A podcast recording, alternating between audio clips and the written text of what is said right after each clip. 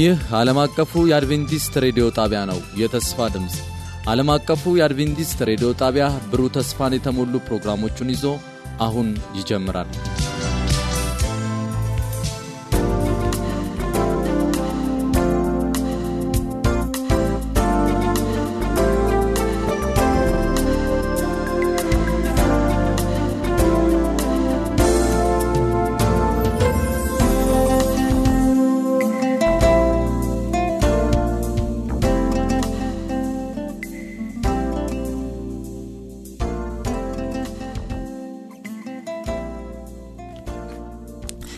ቅዱስና ዘላለማዊ አባት እናመሰግንሃለን ስለሰጠህን ስለዚህ ጊዜ። የሰማይ ጌታዊ ማስተዋልና ጥበብ ሁሉ ከሰማይ ካንተ ዘንድ ነውና በቅዱስ መንፈስህ በኩል ይህንን ማስተዋልና ጥበብ እንድትልክልን እንለምናሃለን ጊዜውን ሁሉ ባርክልን። አብረህኑን በክርስቶስ ኢየሱስ ስም አሜን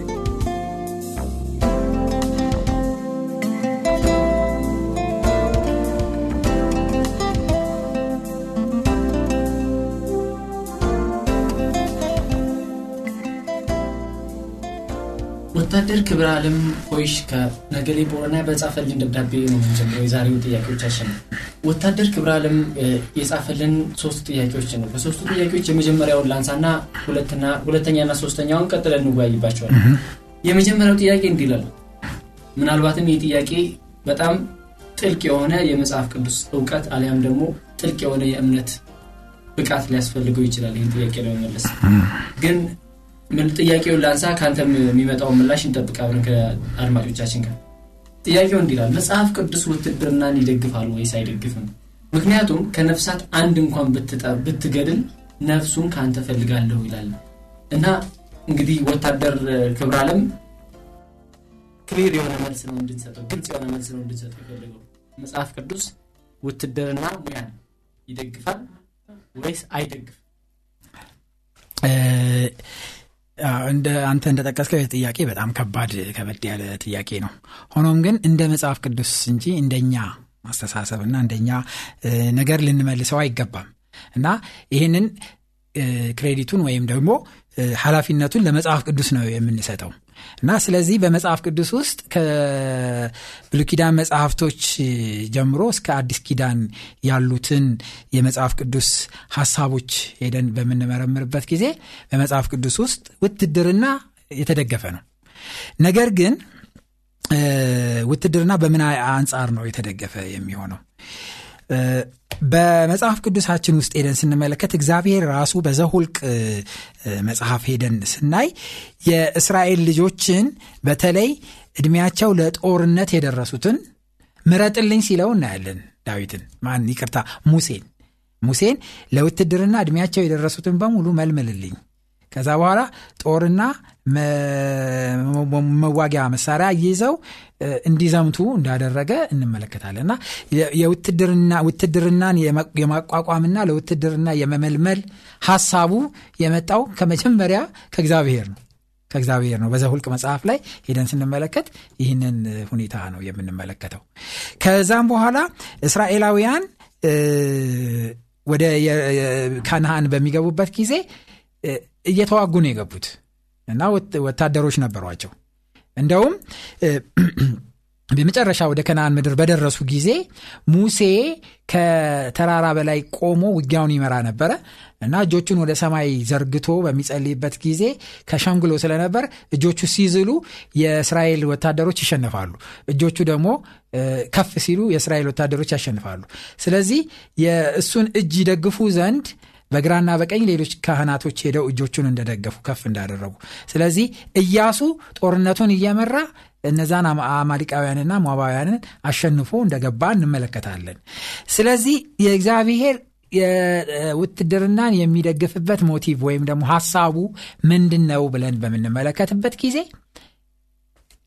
መከላከል መከላከል ነው። የእስራኤል ከነአንን ከወረሱ በኋላ አገሪቷን ይከላከሉ ነበረ። በኋላም ደግሞ ከምርኮ በተመለሱ ጊዜ ነህሚያ ቤተ መቅደሱን በሚሰራበት ጊዜ ወታደሮችን መልምሎ ዙሪያውን ይጠብቁ ነበር። ጠላቶች ነበሯቸው። ያ እንዳይሰራ የሚፈልጉ ጠላቶች ነበሯቸው እና ያንን ቤተ መቅደስ ይከላከሉ ነበር። በአንድ እጃቸው መዶሻ በሌላ እጃቸው ደግሞ ጦርና ጋሻ ይዘው ይከራከሩ እንደነበረ እንመለከታለን በሌላ በኩል ሄደን ስንመለከት የእግዚአብሔር ዓላማ ሁል ጊዜ ምን እንደሆነ የምናየው በዚህ በነገስት መጽሐፍቶች ውስጥ ነው። በነገስት መጽሐፍቶች ውስጥ ስንሄድ በጣም የሚያስገርም የሚያስገርሙ ቃል እንትኖች ውጊያዎች ስፍራ እናያለን። በነገስት መጽሐፍቶች ለምሳሌ ያህል አንድ ጊዜ የእስራኤል ወታደሮች ዘመቱ። ዘመቱና ከጠላት ፊት ቆሙ። ከዛ እግዚአብሔር ምን የሚል ትእዛዝ ሰጠ? ወታ እንትን መዘምራን መልምሉ አውጡ አለ መዘምራኖቹ ወጡ ተለዩ። ከዛ በኋላ እግዚአብሔርን እያመሰገኑ ይዘምሩ ነበረ የጠላት ጦር እርስ በርሱ ተጋድሎ እንዳለቀ እንመለከታለን። ድብቅ ጦር ተሰደደባቸው። ከዛ በኋላ እርስ በርሳቸው እንደሞቱ እና እርስ በርሳቸው እንደጠፉ እናያለን። የጌዲዮንን ጦርነት ስንመለከት ጌዲዮን ወደ ሚዲያማውያን ሰፈር ለመሄድ ፈርቶ ነበር። ሚዲያማውያን ምን ነበር የሚያደርጉት? እየመጡ የእስራኤል ሰዎች ያመረቱትን ምርት ምርቱ ሲደርስ መጠው ገለው ያንን ምርት አፍሰው ይዘውባቸው ይሄዳሉ። እንደዚህ የሚያደርጉ አምባገነኖች ነበሩ። እነሱን እንዲከላከል ጌዲዮንን እግዚአብሔር መረጠው። ከዛ ከመረጠው በኋላ ምን አይነት የጦር መሳሪያ ይዞ ነው የሄደው? ገንቦ ገንቦች ያዘ በገንቦ ውስጥ ደግሞ ፋና ችቦ ያዘ ያ ይሄ ነው በቃ የጦር መሳሪያ ውሱ ሌላ አይነት የሚገል የጦር መሳሪያ አልያዘም። ከዛ በኋላ ሄዱ በማታ ወታደሩ ሰፈር በሰፈረበት የሚዲያም ወታደሮች በሰፈሩበት አካባቢ ገንቦውን ሰበሩ ችቦውን አበሩ የእግዚአብሔር ሰልፍ እና የጌዲዮን ሰልፍ ብለው ጮሁ የዚህን ጊዜ ያ ወታደር እርስ በርሱ አለቀ። እና ይሄ የሚያሳየው ምንድን ነው መከላከል የእግዚአብሔር ዓላማ ነው። ውትድርና በእግዚአብሔር አይን ጠላት ሲመጣ የምትከላከልበት ድንበርህን የምትጠብቅበት እና ለድንበርህ የምትቆምበት ስትራቴጂ ያለው ነው እንጂ ውትድርና በእግዚአብሔር አይን አምባገነንነት የሌላውን ድንበር የምትገፋበት ሌላው ላይ የራስህን ኃይል የምታሳይበት አይደለም እና እንደውም ኃይሌ ይበዛልኛል ኃይሌ ከባድ ነው ኃይሌ ታላቅ ነው ብለህ በተመካ ቁጥር ውድቀት ነው የሚመጣብህ እንጂ ደካማ መሆንህን የራስህን ቴሪቶሪ የራስህን ግዛት ጠብቀህ መቆምህን እግዚአብሔር ይደግፈዋል። ስለዚህ ውትድርና በእግዚአብሔር አይን የተደገፈ ነው። የሚደገፍበትም ዓላማ በዚህ አይነት እንደሆነ ሊገነዘብ ይገባዋል። ወታደር ክብረ ዓለም ይሄኛው ጥያቄ የወታደር ክብረ ዓለም አንዱ ጥያቄ ነው። ሌላ ሁለተኛና ሶስተኛ ጥያቄዎች ይኖራል ሁለተኛው ጥያቄ እንዲላል እኔ ራሱ ሳነበው ከምን ተነስቶ እንዳለው ባይገባኝም ነገር ግን ጥያቄው ምን ይላል? ባልተፈለገ ምክንያት ቢረገዝ። በፍቅረኝነት ደረጃ ላይ ያለ ወሲብ ሊሆን ይችላል። ወይም ደግሞ ከጋብቻ በፊት ያለ ወሲብ ሊሆን ይችላል። ግን ባልተፈለገ ምክንያት ነው ለመውለድ ሰው ልጅ እናትና አባቱ ለመውለድ ባልተዘጋጁበት ጊዜ ቢያረግዙ እና ሚስቲቱ ማለት ነው ያረገዘችው ልጅ ብታስወርደው ጽንሱን ብታስወርደው በማስወረዷ ህይወት አጠፋች ነው የሚባለው ወይስ ምንድን ነው የሚባለው? አብራሩልኝ ነው። እኔ ዛሬ እዚህ አዲስ አበባ ወደ አራት ኪሎ አካባቢ ሂጄ ያልተወለዱ ህጻናትን እናድን የሚል መርህ አየው የሆነ ቦታ ላይ ተለጥፏል። እና ልክ ትዝ ያለኝ ይሄ ጥያቄ ነው።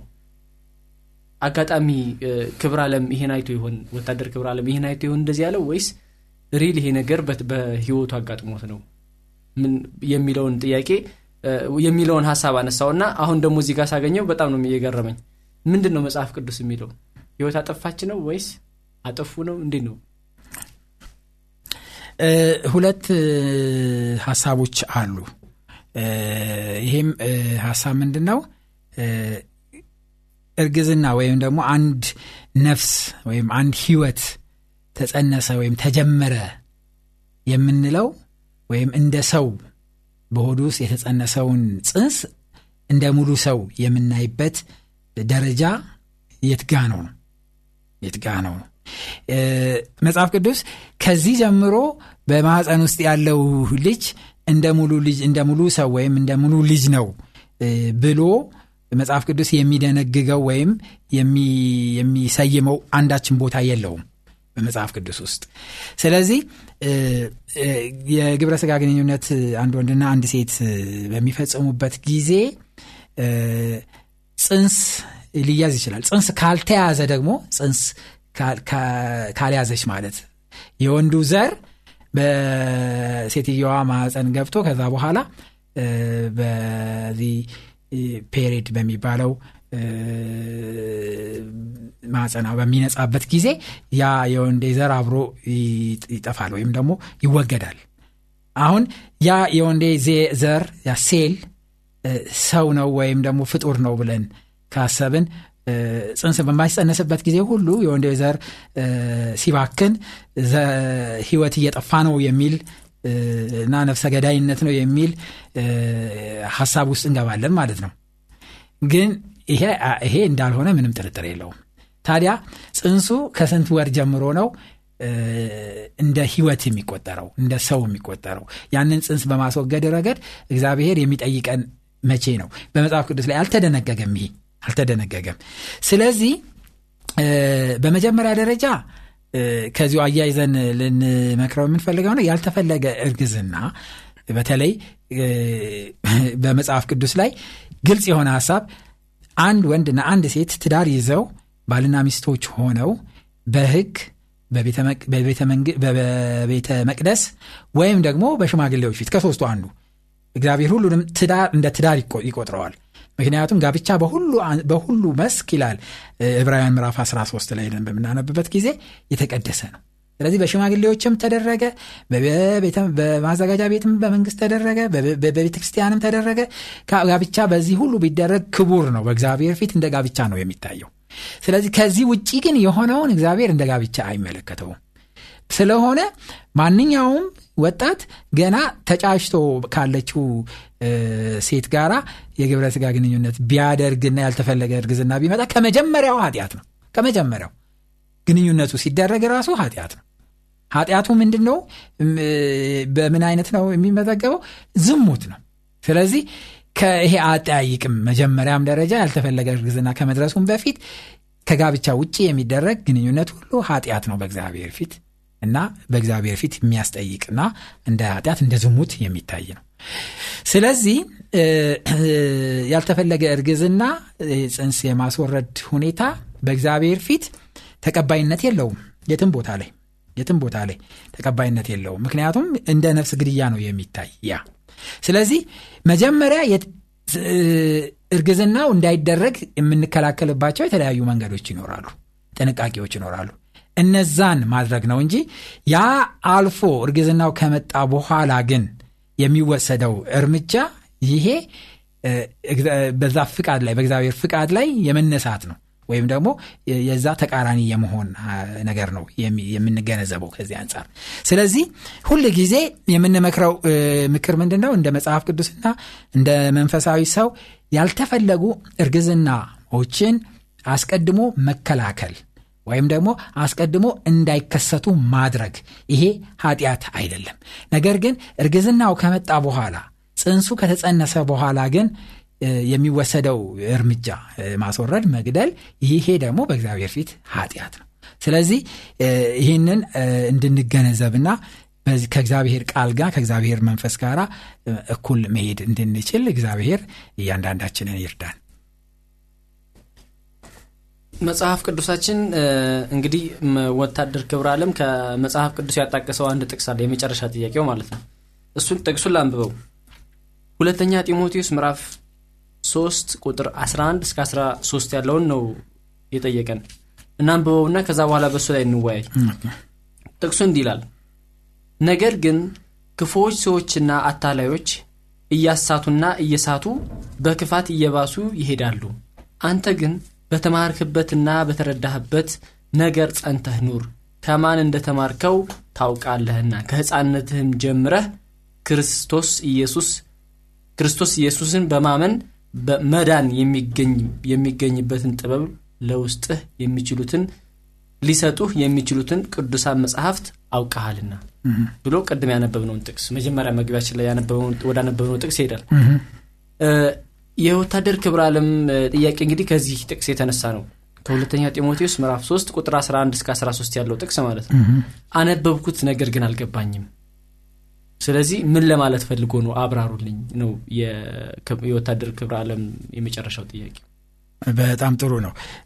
ከቁጥር 11 እስከ 13 ድረስ ነው ያነበበውና አልገባኝም ብሎ ጥያቄውን ያቀረበው ጳውሎስ ለጢሞቴዎስ ነው የሚጽፍለት። ስለዚህ አንደኛ ከመጀመሪያው ክፍል ከ11 እስከ 12 ያለውን ስንመለከተው የኔን ስደት የኔን መከራ የኔን መጽናት በዛ ውስጥ ሁሉ ተፈትኜ ማለፌን አይተሃል። ጥሩ ምሳሌ ሆኛሃለሁ ስለዚህ በሆንኩህ ምሳሌ በዛ ጸንተህ ቁም ነው እያለው ያለ። በሁለተኛው ክፍል ደግሞ ሄደን በምንመለከትበት ጊዜ ይህንን ደግሞ ከእኔ ብቻ አይደለም የተማርከው ካነበብከው መጽሐፍ ደግሞ ከቅዱሳን መጽሐፍት ደግሞ ይህንን አውቀሃል። አንተ በዚህ ባነበብከው ቅዱሳን መጽሐፍ ጸንተህ ኑር። በተማርከው መሰረት በዛ ተመላለስ። ክፉ ሰዎች እየሳቱ እያሳቱ ይቀጥላሉ። ነገር ግን አንተ የእነሱን አትከተል። የኔንና የኔን ምሳሌነትና ከመጽሐፍት ያገኘውን መልካም ምሳሌ ተከተል እያለ ሲመክረው ነው የምንመለከተው። በቁጥር 12 ላይ በእውነትም ክርስቶስን እየመሰሉ እግዚአብሔር በእውነትም ኢየሱስ በእውነት በክርስቶስ ኢየሱስ እግዚአብሔርን እየመሰሉ ሊኖሩ የሚወዱ ሁሉ ይሰደዳሉ ይላል። ስለዚህ በዚህ መሰረት ስደት የሚመጣባቸው መከራ የሚመጣባቸው ከዓለም ጋር የማይስማሙት ክርስቶስን እየመሰሉ የሚኖሩ ሰዎች ናቸው። እና እኔም ይሄ ሁሉ ስደትና መከራ የመጣብኝ በጌታ ኢየሱስ ክርስቶስን እየመሰልኩኝ እግዚአብሔርን እየመሰልኩ በክርስቶስ ስለምኖር ነው።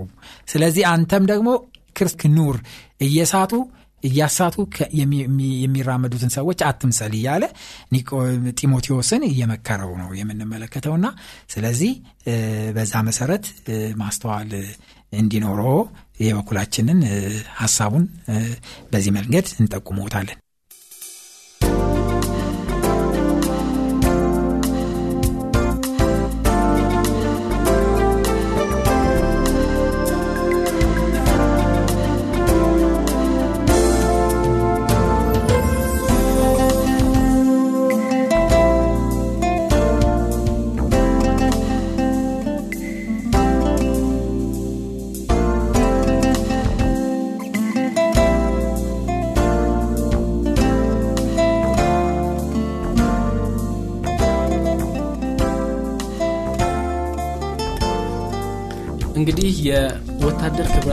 ክብረ ዓለም ኮሚሽን ጥያቄዎች በዚህ ያጠቃለን ከወደ ኢሊባቡር መቱ ወረዳ ወደ ተጻፈልን ደብዳቤ ያመራል ደብዳቤውን ያደረሰን አብቀልቤ ድቤሳ እደታ ነው። እንግዲህ ለአብቀልብ ደቤሳ ይቅርታ ጠይቃለሁ ስሙን በደንብ ካልተናገርኩት ጥያቄዎችን እናንብብ።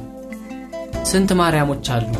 በመጽሐፍ ቅዱስ ውስጥ ማርያም የክርስቶስ እናት ከዮሴፍ ወልዳለች ወይ ወልዳለታለች ወይ? የጽዮን የእሷ ስም ነው ወይ? አማላጅነትን ስለ አማላጅነቷ ጉዳይ አማላጅ ነች ወይስ አይደለችም? አሁን የት ትገኛለች? መቃብር ውስጥ ወይስ በገነት ወይም ከክርስቶስ ጋር? የት ቦታ ትገኛለች የሚለው ጥያቄውን ጠቅልል ለማድረግ ያክል ስለ ማርያም ነው የተጠየቀው። የመጀመሪያው ጥያቄ ስንት ማርያሞች አሉ? ዘን ቀጥሎ ደግሞ የክርስቶስን የወለደችው አንዷ ማርያም ማለት ነው። ከዮሴፍ ወልዳላችሁ የወለደችለት ልጅ አለ ወይ? ይላል።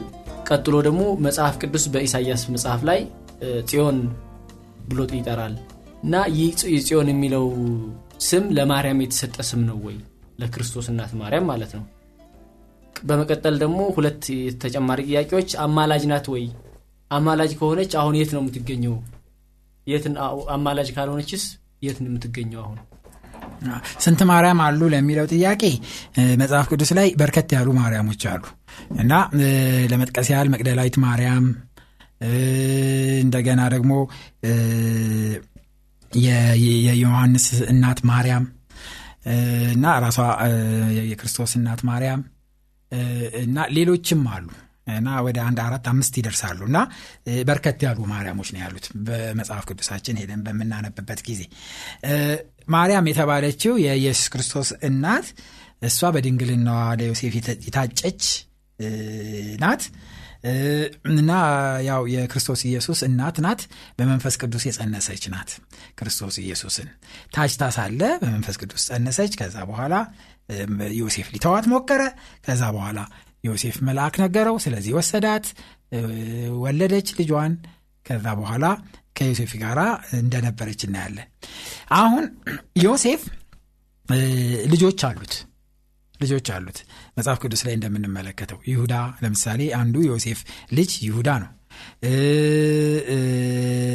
ያዕቆብ ዮሴፍ ልጅ አንዱ በተባሉት ያዕቆብ ዮሴፍ ያዕቆብ ይሁዳ እነዚህ በመጽሐፍ ቅዱስ በደንብ የተገለጹ የዮሴፍ ልጆች ናቸው።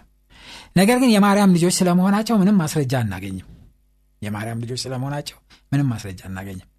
ዮሴፍ ትልቅ ሰው ነው። ምክንያቱም ዮሴፍ ክርስቶስ በተሰቀለበት ጊዜ የለም መጽሐፍ ቅዱስ ውስጥ። የለም። ማርያም አለች ዮሴፍ ግን የለም። እና ሽማግሌ ስለነበር አስቀድሞ ሳይሞት አይቀርም በመጽሐፍ ቅዱስ አዋቂዎችና ጥልቅ ጥናት ባደረጉ ሰዎች ጥናት መሰረት ዮሴፍ ሚስቱ የሞተችበት አዛውንት ነበረ ከዛ በኋላ ሚስቱ የሞተችበት አዛውንት በአይሁድ ህግ መሰረት እንደገና ድንግል አይሽቶ ማግባት ስለሚችል ማርያምን አጫት። ከመጀመሪያ ከሞተችው ሚስቱ ልጆች ነበሩት ዮሴፍ። ስለዚህ ሁል ጊዜ የሞተችው ሚስቱን ልጆች ይዞ ነው አዲሷን የታጨች ልጃገረድ የሚያገባ።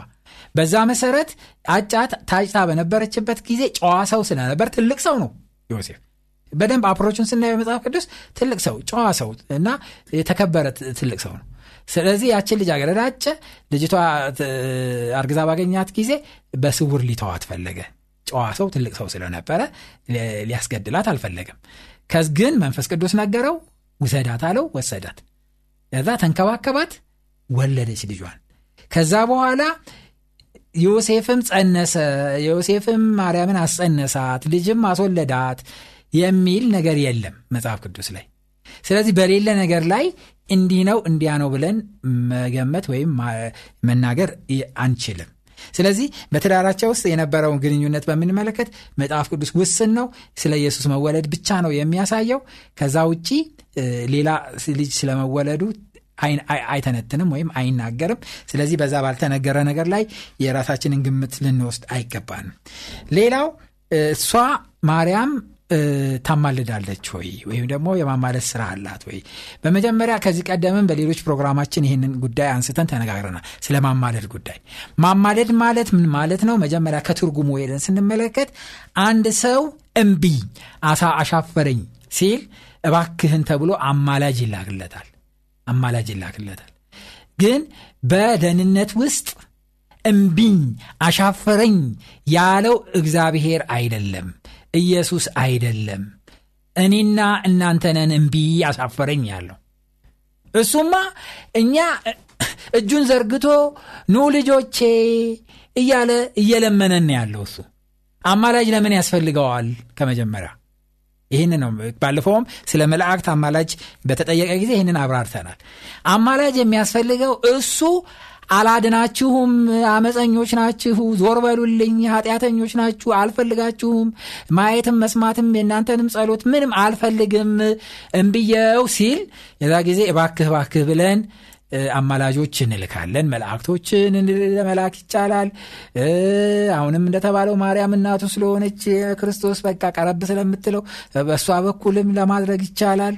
እሱ እምቢ ስላለ ስለተፈራ ግን እሱ እምቢ አላለም እሱ ራሱ እኛ ሳንጠይቀው ራሱ ወደዚህ ምድር መጣ። እኛ ሳንጠይቀው ራሱ በመስቀል ላይ ሞተልን። እኛ ሳንጠይቀው ራሱ ኃጢአታችንን ይቅር አለ። አሁንም እጁን ዘርግቶ ይለምነናል እሱ። በመንፈስ ቅዱስ አማካኝነት ልጆቼ ሆይ ተቀበሉኝ። ልጆቼ ሆይ የዘላለም መንግስት እንካችሁ ውሰዱ። በነፃ እንዲሁ መጽሐፍ ቅዱስ ላይ እኔ መንገድም ህይወትም ነኝ። ከእኔ በቀር ወደ አብ የሚያደርስ አንዳች መንገድ የለም። ኑ በእኔ ላይ ሂዱ ታገኛላችሁ የዘላለም ህይወት እንኩ በነፃ የህይወት ውሃ ምንጭ ጠጡ እርኩ። ይሁን የተጻፈልን ጠቅላላ። እሺ ጌታ ሆይ ተቀብያሃለሁ ማለት ብቻ ነው። እሱ እየለመነን ያለው። ስለዚህ አማላጅ አያስፈልገንም ጨርሶ። ስለዚህ ማርያምም ሆነች ሌሎቹም ቅዱሳን ሌሎቹም መላእክት እምብያው አሻፈረኝ ያለ አምላክ አልታረቅም ያለ አምላክ ስለሌለ አማላጅ ልንልካቸው አያስፈልገንምም እንዲሁ ወደ ዘጋው ዙፋን ፊት መቅረብ ተሰጥቶናል። በክርስቶስ ኢየሱስ አማካኝነት ድፍረት አለን። መጽሐፍ ቅዱስ ይህንን ነው የሚናገረን ማለት ነው። ስለዚህ የእሷም አማላጅነት አስፈላጊ ነው አያስፈልግም። አሁን የት ነው ያለችው? መጽሐፍ ቅዱስ ላይ እናያለን። መጽሐፍ ቅዱስ ላይ ያለውን ብቻ ነው የምንቀበለው። እኛ ሌላ አፈ ታሪክ ምናምን አንቀበልም። የመጽሐፍ ቅዱስ ሀሳብ ምንድነው የሚለው? ማርያም ጨምሮ መቶ ሀያ ሰዎች ክርስቶስ ከሄደ በኋላ አንድ ላይ ተሰብስበው ሲጸልዩ ነበር። በሐዋርያ ሥራ ምዕራፍ ሁለት መንፈስ ቅዱስም ወረደባቸው። ከዛ በኋላ የኢየሱስን መነሳት እየመሰከሩ ብዙ ነፍሳትን አዳኑ ነው መጽሐፍ ቅዱስ የሚነግረን። በመጨረሻ ማርያምን ስናያት በመስቀሉ ስር ነበረች። ክርስቶስ ሊሞት ሲል ለዮሐንስ አደራ ችውልህ ውሰዳት አደራ እሱ እንደ ልጅሽ አርጊው ብሎ አደራ ለዮሐንስ ሰጠውና ሞተ ከዛ ወጂ ማርያም ሞታ ወደ ሰማይ አረገች። ማርያም ወይ ደግሞ በዚህ አይነት ሁኔታ ሞተች በዚህ አይነት ሁኔታ ተቀበረች የሚል መረጃ ስለሌለን እንዲናት እንዲነ ማለት አንችልም። ነገር ግን ከደቀ መዛሙርቶቹ ጋር ወንጌል አብራ ትሰራ እንደነበር ከሴቶች ጋር አብራ ክርስቶስን ታገለግል እንደነበር በሐዋርያ ስራ መጽሐፍ ላይ መጀመሪያው አካባቢ ይህንን ፍንጭ እንመለከታለን። ከዚህ አንጻር ነው የምንመለከተው። ሌላ ስለ ጽዮን የተጠየቀው ነው። ጽዮን የእርሷ ስም ነው ወይ? ጽዮን የማርያም ስም አይደለም። አይደለም አይደለም። ለምንድን ነው ያልሆነበት ምክንያት? ጽዮን እንደ ህዝብ የእስራኤል ህዝብ ስም ነው የእስራኤል ህዝብ ስም ነው። ጽዮን የእስራኤል የምንለው ወይም ደግሞ የይሁዳ በኋላ የቀሩት ይሁዳ ነገድ ናቸው። የእነሱ መጠሪያ ነው። እግዚአብሔር ጽዮን ሆይ እያለ መልእክት የሚያስተላልፈው ለእስራኤላውያን እንጂ ለአገሩ እንጂ ጽዮን ለምትባል አንዲት ሴት አይደለም። ይህንንም ደግሞ በኢሳይያስ መጽሐፍ ብዙ ቦታ ላይ ስለ ጽዮን የተባለውን ማየት እንችላለን መመልከት እንችላለን። እና ይሄ ለህዝቡ አገር እንደሆነ ነው እንጂ የምንመለከተው ጽዮን ማርያም እንደሆነች ምንም የሚያሳይ ነገር የለም። ለምሳሌ ብርሃንሽ ወጥቷልና የእግዚአብሔርን ክብር ወርዶልሻልና ተነሺ አብሪ። እነሆ ጨለማ ምድር ድቅድቅ ጨለማም አሕዛብን ይሸፍናል። ነገር ግን በአንቺ ላይ እግዚአብሔር ይመጣል ክብሩንም በአንቺ ላይ ያሳያል። አሕዛብም ወደ ብርሃንሽ ነገስታትም ወደ መውጫሽ ጸዳል ይመጣሉ እያለ አሁን ስለ ከተማይቱ ስለዛች ስለ ጽዮን ከተማ ነው የሚናገረው። ስለ ጽዮን ከተማ ሲናገር ይዘረዝረዋል። ለምሳሌ ቁጥር 10 ላይ ሄደን በቁጣዬ ቀዝፌ በፍቅሬ ምሬሻለሁና ምጻተኞች ቅጥርሽን ይሰራሉ ነገስታቶችሽም ያገለግሉሻል። በእግሮቻቸውም ሁሉ በሮቻቸውም ሁል ጊዜ ይከፈታሉ። ሰዎችም የአሕዛብ ብልጽግናን የተማረኩትንም ነገስታቶች ወደ አንቺ ያመጡ ዘንድ ሌትና ቀን አይዘጉም። በርሽ አይዘጋም። ሰው ከሆነች ማርያም ከሆነች በራላት እንዴ እና ወደ አንቺ ይገባሉ ያወጣሉ የሚል ነገር የለም። ማርያም ልትሆን አትችልም። ከተማይቱ ናት። በሮችሽ ይከፈታሉ በሌትም በቀንም ይገቡብሻል ይላል። ለአንቺም የማይገዛ አሕዛብ መንግስትም የለም። መንግስት ነሽ አንቺ ደግሞ መንግስታትን ትገዣለሽ። ለአንቺ የማይገዛ መንግስት አይኖርም ነው የሚለው